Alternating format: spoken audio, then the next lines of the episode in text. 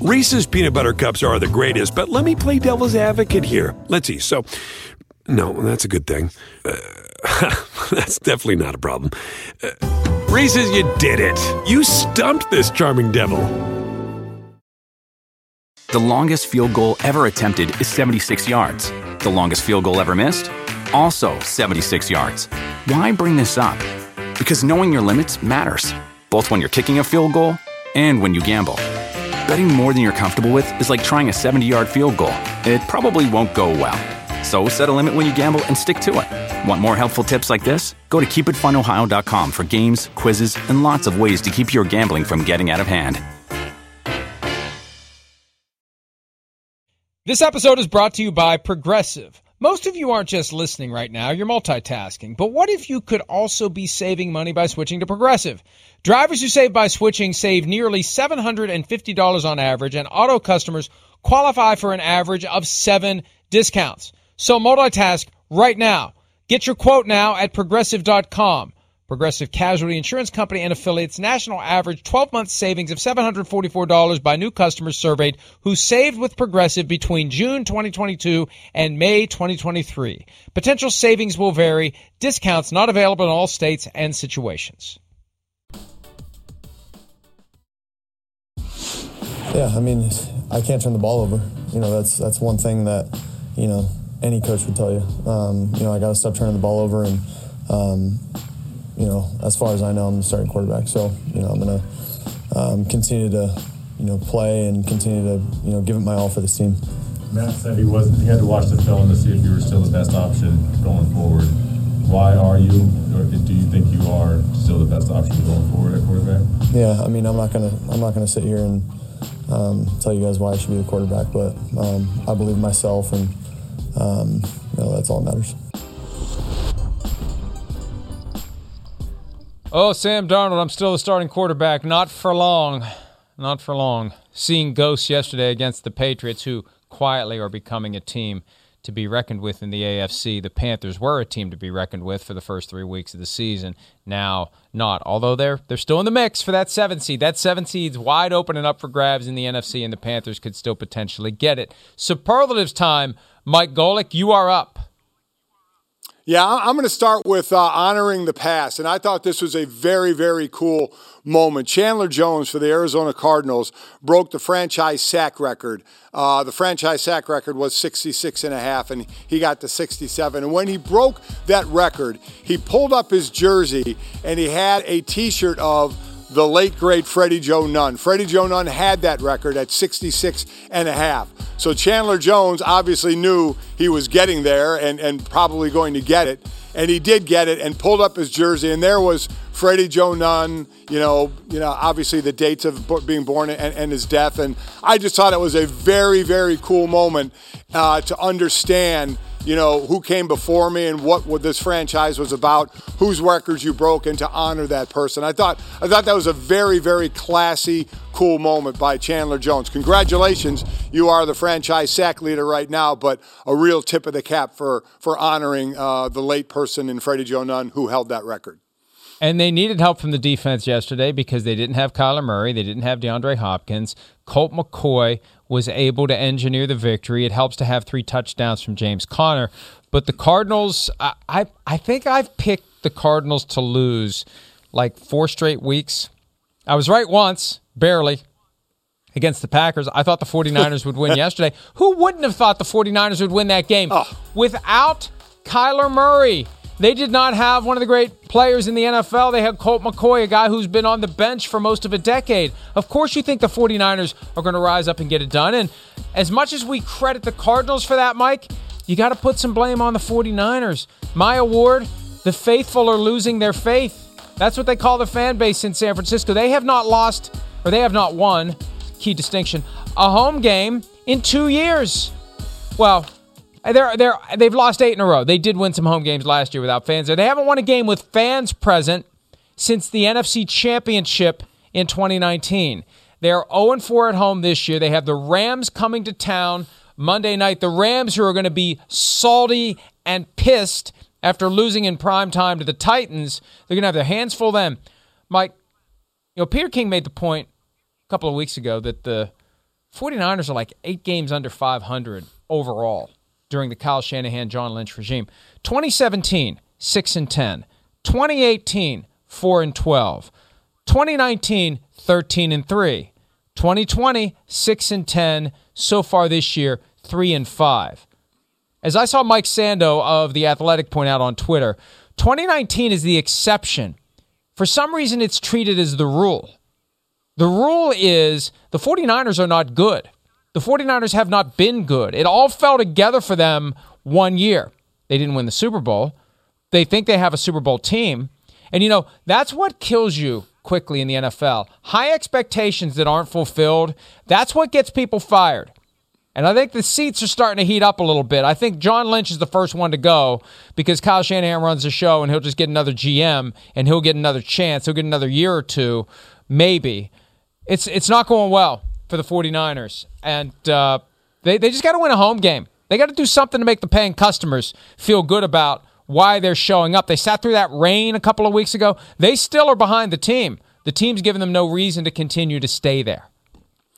I agree. It is becoming more the exception than the rule that year, without question. But we all kind of thought, A, this is the best division in all of football, and B, the 49ers, this is why they should start Garoppolo's, because they're a team that we think can be in it. But the more and more it goes this way, the more and more you're going to say, okay, it's going to become Trey Lance's team, and they're going to be developing him for the future. So I agree. It is becoming more the rule of bad play than the exception of good play with them. My second superlative is going to be watch out for the under 500 team on your schedule. And I'm going to give the New York Giants some love. They won 2 out of their last 3, and the one they lost was 2017 to the Chiefs. But they're not going to make the playoffs. They probably won't have a winning record, but they're playing hard. Joe Judge has them playing hard, and to see what they're – and I don't know what they're going to be in the future. I'm just talking about this year. They're playing games hard right now, and they're in games, and they're going to get blown out in some games, but they're going to play against teams that are going to be in the playoffs, and they're going to affect a seed or two with some games the rest of this year with the way they're playing. So beware that this is one of those teams that, you know, from week 13 on, that you better be wary of. Everyone will think, well, they're not going to go to the playoffs, they're going to start packing it in. But they're playing some hard football, and I don't think that's going to stop. And they're going to surprise maybe a team, maybe two, who is going to go to the playoffs and affect their seed. So this is one of those teams that you always have to watch out for all the way to the end of the season because of the way they play. I give them credit for that. I didn't hear anything about headset issues yesterday. I wonder why. I wonder why there was no complaining about headsets. No complaints about headset issues when you pull off a victory. My next award, very concisely worded. Why in the hell didn't you get rid of Odell Beckham Jr. earlier award? Look, the Browns have not needed Odell Beckham Jr., and it's not like they were going to cut him in the offseason, but they could have traded him, and I know he was coming off a torn ACL, but they clearly were better without him. And the coaching staff that's there now, for the most part, wasn't there in 2019 when I think there was a lot of tension and we had to get the ball to Odell Beckham Jr., and I think that's where the seeds were planted for dysfunction that really flourished this year. But, you know, we've seen the reports. Odell Beckham Jr. asked for a trade in the offseason. He was asking for a trade throughout the season. He asked to be released last Monday before they finally gave in after he had his dad and LeBron James make a social media assault on the team. They're better without him. And look at what they did yesterday to the Bengals. And you can't tell me that just part of that removal of a toxic dynamic, whoever is to blame, and there's probably plenty of blame to go around, but you remove that dynamic from your team and you see the weight go off the quarterback's shoulders and you beat the hell out of a division rival in a game that the Bengals needed as badly as the Browns. That was a huge outcome yesterday, and I think ridding themselves of OBJ had a lot to do with it. And again, I think a lot of people are to blame for what went wrong, but it's good that the Browns finally figured out they needed to move on and they would be better off without him. Yeah, this isn't just a one-person thing. I get it. But then all of the things that led to that week, I mean – wow. And there's something to talk about, a distraction in a locker room, and I go back and forth on it sometimes, but Is it something that's happening outside the locker room that affects the locker room? How does it affect the locker room? But when it's a person who's physically walking in that locker room, that's the distraction. That can be tough. We've seen in the past, we've seen a Keyshawn Johnson sent home. You know, we'll pay you, go stay at home. We've seen a Terrell Owens go stay at home. And these are good players, players that can be productive. And Odell Beckham has been very productive at times. He's failing in the ability part. The most important ability part is availability. You know, when he has been at his best, he's been a heck of a wide receiver, but he's been nicked up. He's certainly dropped some balls, and yes, he hasn't been thrown to at times when he's open. Not the first receiver or last that's going to happen to, so it was a ridiculous scenario that they had to rid themselves of it, and they did, and of the person. And we'll see what happens with OBJ's future if he can get healthy and be on the field, and can he be productive. My last superlative is going to be, wow, what a game for Josh Allen. No, not that Josh Allen. And I know we talked about it earlier, but let's actually put a couple of stats to it. The Josh Allen of the Jacksonville Jaguars, the defensive player, against Josh Allen, the quarterback of the Buffalo Bills. Just did what one Josh Allen do to the other Josh Allen. How about Josh Allen sacked Josh Allen. Josh Allen intercepted Josh Allen. And Josh Allen recovered a Josh Allen fumble. I'm saying Josh Allen too much, so I can't even speak. But unbelievable what went on, the namesake of Josh Allen. These guys, they have to trade jerseys without question, and I hope they did.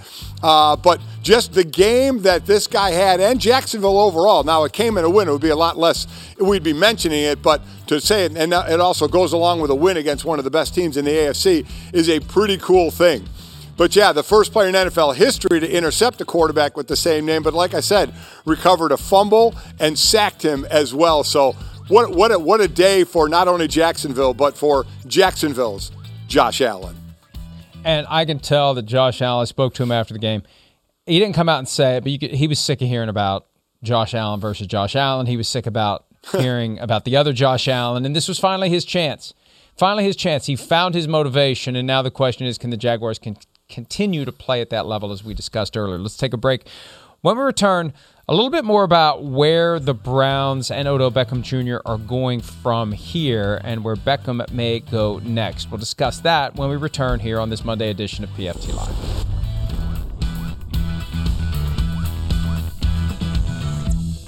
Around any corner, within every battle, and with the dawn of each new day, the threat of the unexpected, the unpredictable, and the unrelenting lies in wait. But Marines will always be there.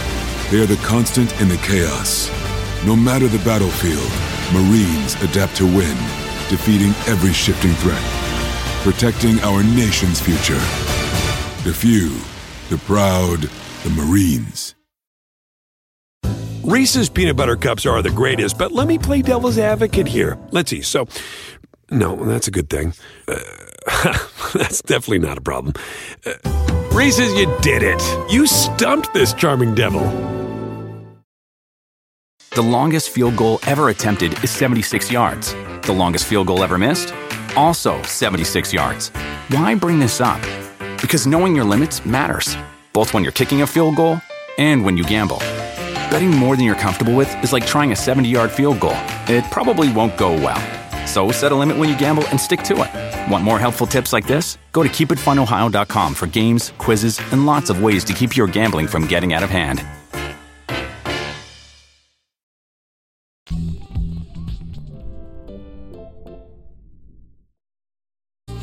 Our guys are pros, and in this game there are going to be things that come up week to week that you have to address and deal with and move on, and that's what we did, and I felt like the focus was there all week.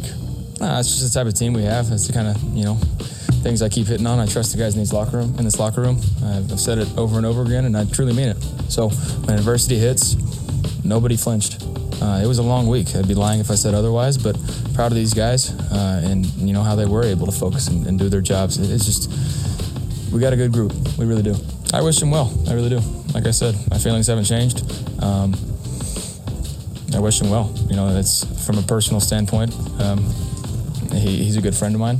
We still haven't talked, but that doesn't change things. I wish him well. I wish him the best in his career, but I'm worried about the guys in our locker room. I'm proud of these guys, how they were able to focus up despite all the that was going on this week and how they were able to do their job. So yeah, that's why I appreciate this group of guys and the staff that we have. So we're gonna see if we can build on it and continue to get better.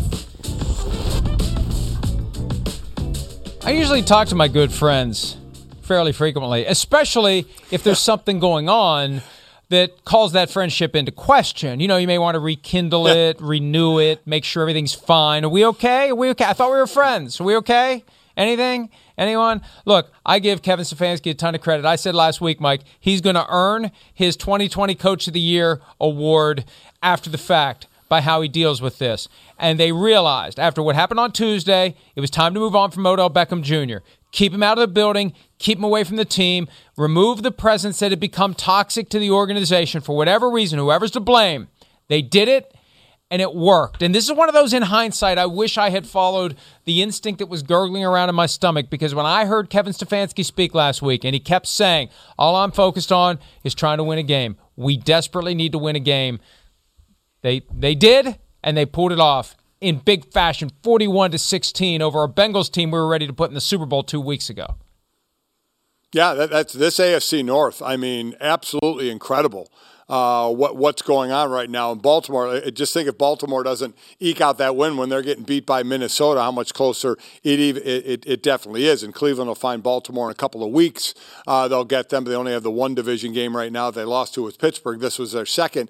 And away from what went on, and I thought, I think that's the way you handle it. You take the high road on everything. Again, we're good friends. We haven't talked is an interesting line. But regardless, it's taking the high road and not delving into it and worrying about who's in your locker room and move forward. You have to move past this. You got rid of the distraction. Listeners, as we said, there's more than one person involved, but it revolved around Odell Beckham, and you got him out of there, so that's been removed. So there's no reason to keep, this should be the last it's spoken of in that locker room past this game. Now you just move on because you're going to be in the hunt for something. And this team can be in the hunt for something when they can run the ball.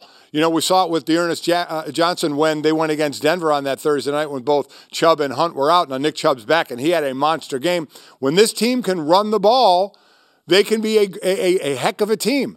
Not really going to win on passing the ball a lot. They have to be a mixture of the two. They ran 46 plays to Cincinnati's 70. They only ran 46 plays in this game, but were efficient enough running the ball and passing the ball, and this is what they can be, and they need that defense to be how they were earlier in not giving up a lot of points. We saw that went away by the wayside a couple of times, but for the most part, I think it's a really good defense. They need to one part of their team is not so great it can outdo the other parts. They all need to be in sync, and yesterday they were.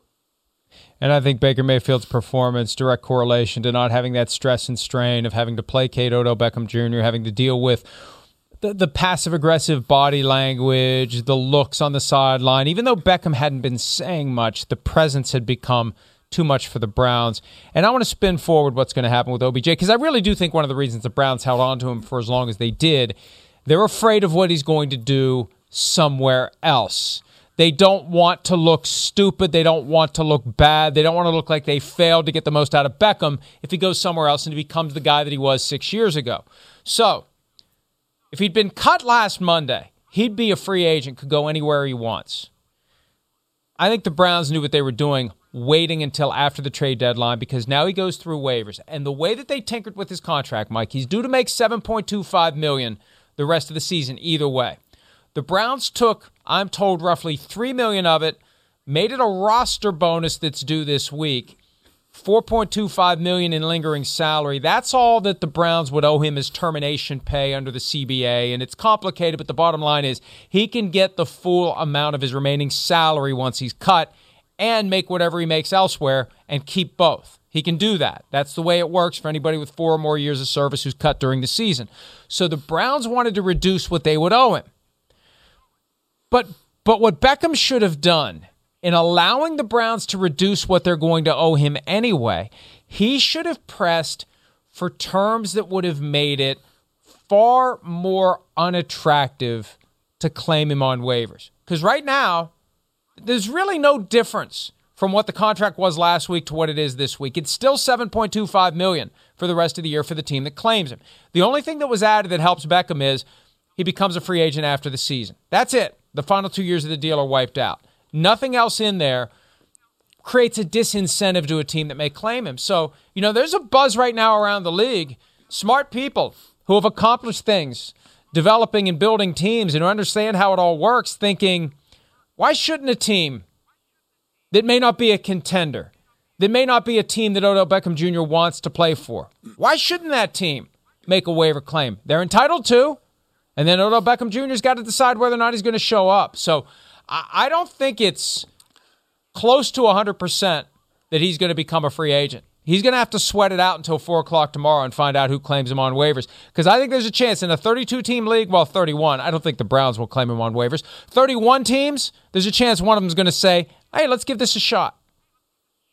But I guess I would say on the other side of that, Mike, is why? Why would a non-contending team, you're sitting there as a non-contending team, and you're telling me you have to shell out $7.2 million to him the rest of the way? Is that, if you have to do that, and he can be a free agent at the end of the year, and you're a and then unless you think you're willing to sign him to a longer-term deal, you would be claiming a guy who's got a bad shoulder, who hasn't been that much available, who's certainly had some drops on the field. Don't get me wrong. When he is right, he can be a heck of a weapon. I completely agree with that. But why would you, as a non-contending team, take that on for the rest of this year with no guarantee of next year unless you actually signed him? I don't know what the thinking would be on why you would bring that into your locker room. Well, first of all, dysfunctional teams do dysfunctional things. So even though you made a great case for shying away from Odell Beckham Jr., that doesn't mean that a team out there that isn't a contender won't look at it differently. And look no farther than the Jacksonville Jaguars, who are feeling pretty good about themselves after what happened yesterday, beating the Bills, feeling like they can win some more games, feeling like maybe they'd like to sell more tickets to their games, and they have like $27 million in cap space right now, lingering cap space. They could crunch the numbers and say, hey, here's the jerseys we'd sell, and they sold all those Tebow jerseys, and Needham is never on the team in a regular season game. They could justify it. They could justify it. And one last point, and then we got to take a break. The fact that the Seahawks seem to be the ones who are zeroing in on Beckham, when you consider how much Urban Meyer is emulating Pete Carroll in Jacksonville, the fact that the Seahawks have been linked to Beckham is not going to make Urban Meyer less interested in Odell Beckham Jr. And I'm not saying the Jaguars are going to do it, but it's not all that difficult to come up with a case for saying, what the hell, let's give it a shot. We've got $27 million in cap space. Maybe he sells some tickets, generates some excitement, and maybe we win some games with him present because we'll use him. We'll show the Browns how to properly use Odell Beckham Jr. Ego can come into play, too, for Urban Meyer. We got to take a break. More PFT Live right after this.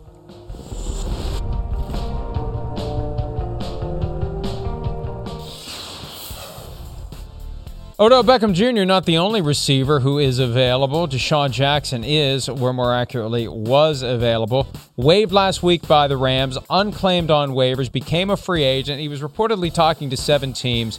Posted this yesterday. He will be a member of the Las Vegas Raiders. Now, I was told yesterday that the Raiders were trying to slow play DeSean Jackson in order to figure out whether or not they'd have a shot at OBJ, and it's possible they made some phone calls behind the scenes and realized he doesn't really want to play for the Raiders, or DeSean Jackson caught wind of the possibility that he was being slow played, and he pushed the issue saying, hey, Raiders, if you want me, I'm not going to be second fiddle to OBJ. Let's get this done now. Either way, DeSean Jackson fills the role that previously was played by receiver Henry Ruggs, who faces very serious, troubling allegations in Las Vegas resulting from that collision, high speed, last week that claimed the life of a 23-year-old woman and her dog in a horrible, horrible incident. But the Raiders have football needs. They need that deep receiver, and it looks like DeSean Jackson is going to be their guy, Mike. Yeah, as horrible it is to talk about football when we bring up Henry Ruggs in that situation, it's horrid. But again, there is the football side of it, and DeSean Jackson would fill that need. You have Hunter Renfrow leads that team in receptions now. Darren Waller is second. Then you had Ruggs and Kenyon Drake, a wide receiver and a back, I think with 24 receptions each. But they need that deep threat. Now, DeSean Jackson is 35 years old. He had, 8 receptions this year, but at an average of about 27 yards a catch. So even at 35, he is a guy that's going to make that defense respect your deep routes and try and stretch out that defense. And we know the Raiders love throwing the ball deep. So I could see this fit. And see him fitting in that offense and taking that spot of Ruggs and being that deep guy down the sideline or down the middle of the field for a team in a division that is, as we talked about earlier, is a wide open division. Amazing that a guy that fast at the receiver position had never previously played for the Raiders. It was a long time coming. It's finally happened. Yeah.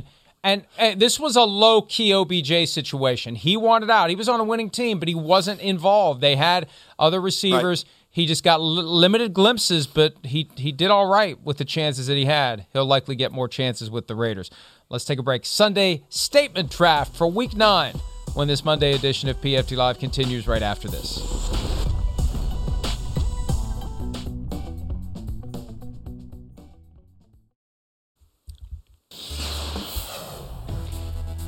All right, here we go. Right at it. Week 9, Sunday statement draft. Who made the biggest statements in the games that turned the league upside down and told us that as much as we thought we knew, we don't know jack squat? Mike Golick, you get the first pick. Listen, I'm going to start with the Baltimore Ravens entire team in a Sunday where we saw better teams start to get smoked and not be able to come back. The perseverance of Baltimore down 24-10 in the third quarter in this game, bringing it all the way back to tie it up and then win it in overtime, 34-31. And the tying drive they put together, again, a team that was down 24-10 in the fourth quarter, 18-play, 82-yard drive, 10 minutes and 17 seconds on time of possession for a game-tying drive that they would go on and win. That is impressive. That is collecting yourself after still being asleep from a bye week, coming out not ready to go, getting hammered, and bringing it all the way back and securing a win. Well done, Baltimore. I am going to see your Baltimore and raise you one specific player on the Ravens because I want to give credit to Lamar Jackson because yesterday was his 12th career, what we call double-triple. 100 or more yards in 2 different statistical categories, and he did it yesterday with 120 rushing, 266 passing. He's done it 12 times. It's the all-time NFL record, and he's only in his 4th season. Mike Vick had 8. That's how great Lamar Jackson has been when it comes to rushing for 100 or more and throwing for 100 or more. But they were resilient, Mike. They just kept going. Down 24-10 at the start of the second half. No big deal. They just keep chipping away, and they get it done, and they deal with adversity, and they keep going. And, they needed that win coming out of the bye after having the ugly loss 24-6 at home against the Chargers before the bye. They needed this one, and they got it. I just, in a league full of the most elite football players in the world, I really want to know the thought of a linebacker or DB when they are one-on-one in open space with Lamar Jackson when he's running, on what their thought process is, how they're going to bring him down. It's got to be incredible. My second one is going to be, hey, backups, they need you to keep your head above water. And this statement here is Colt McCoy. No Kyler Murray for the Arizona Cardinals. I wonder even before that who could have named who the backup quarterback was. Colt McCoy, all he does in filling in for Kyler Murray is go 22 of 26, 249 yards and a touchdown, and maybe the most important thing, he didn't turn the ball over. So that's what you need with a backup quarterback, someone that will at least keep your head above water and be productive for you. And so a guy, Kyler Murray's been having an incredible year. He's out. Colt McCoy steps in and just says, you know what, we're just going to keep this ship moving in the right direction. I'm going to go with a guy who was a backup quarterback in New Orleans until he reestablished himself, but there's been a lot of doubts and questions about Teddy Bridgewater, and there still are. Is he the long-term answer for the Denver Broncos? I know the coaching staff loves him. The players love him, but at some point you got to perform. He performed yesterday at 19 of 28, 249 yards, and a touchdown in that victory over the Cowboys. The leader of that team, the heart and soul of that team, the guy that gives them belief that they can score a touchdown on every drive, and I was stunned. It just, the snowball got larger and larger during that game, and it was 30-0 before the Cowboys woke it up. Great for the Broncos, great for Teddy Bridgewater, and we'll see where they go from here. His future is going to be secured or not based on what this team does down the stretch, Mike. Yeah, I agree with that. Let's take a break before we wrap up the draft, because we're running preciously short on time. We'll get in round 3 of the Sunday Statement Draft when this Monday edition of PFT Live concludes right after this.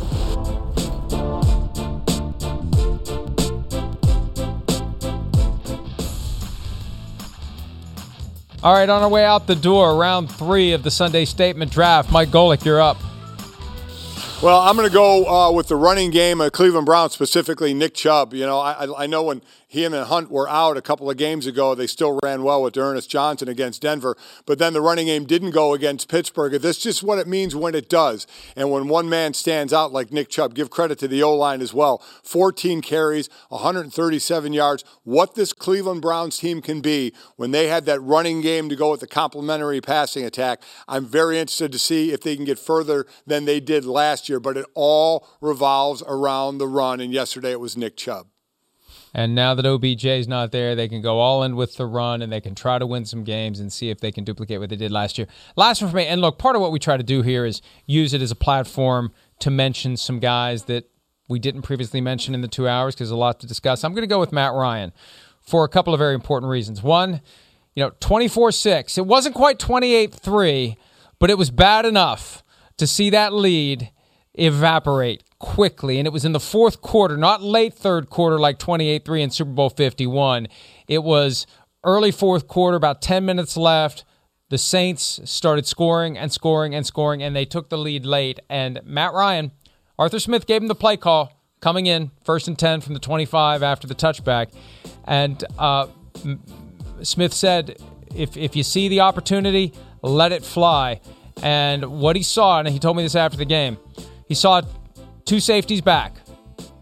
And then right at the snap, he saw Malcolm Jenkins come up, and he knew he was going to have Cordell Patterson one-on-one. And he took the shot. He let it go. Patterson made the catch. Here it is there. Patterson makes the catch, runs down the field, puts the Falcons in field goal range. They had to sweat out a fumble by Mike Davis that the Saints almost recovered that would have ended the game. But the Falcons pull it off, and Mike, here they are at 4-4. They are right in the thick of things for the 7 seed. They are one of these teams. You talked about the Giants earlier. They are one of these teams. You don't want to play the Falcons any week because they can beat you every week.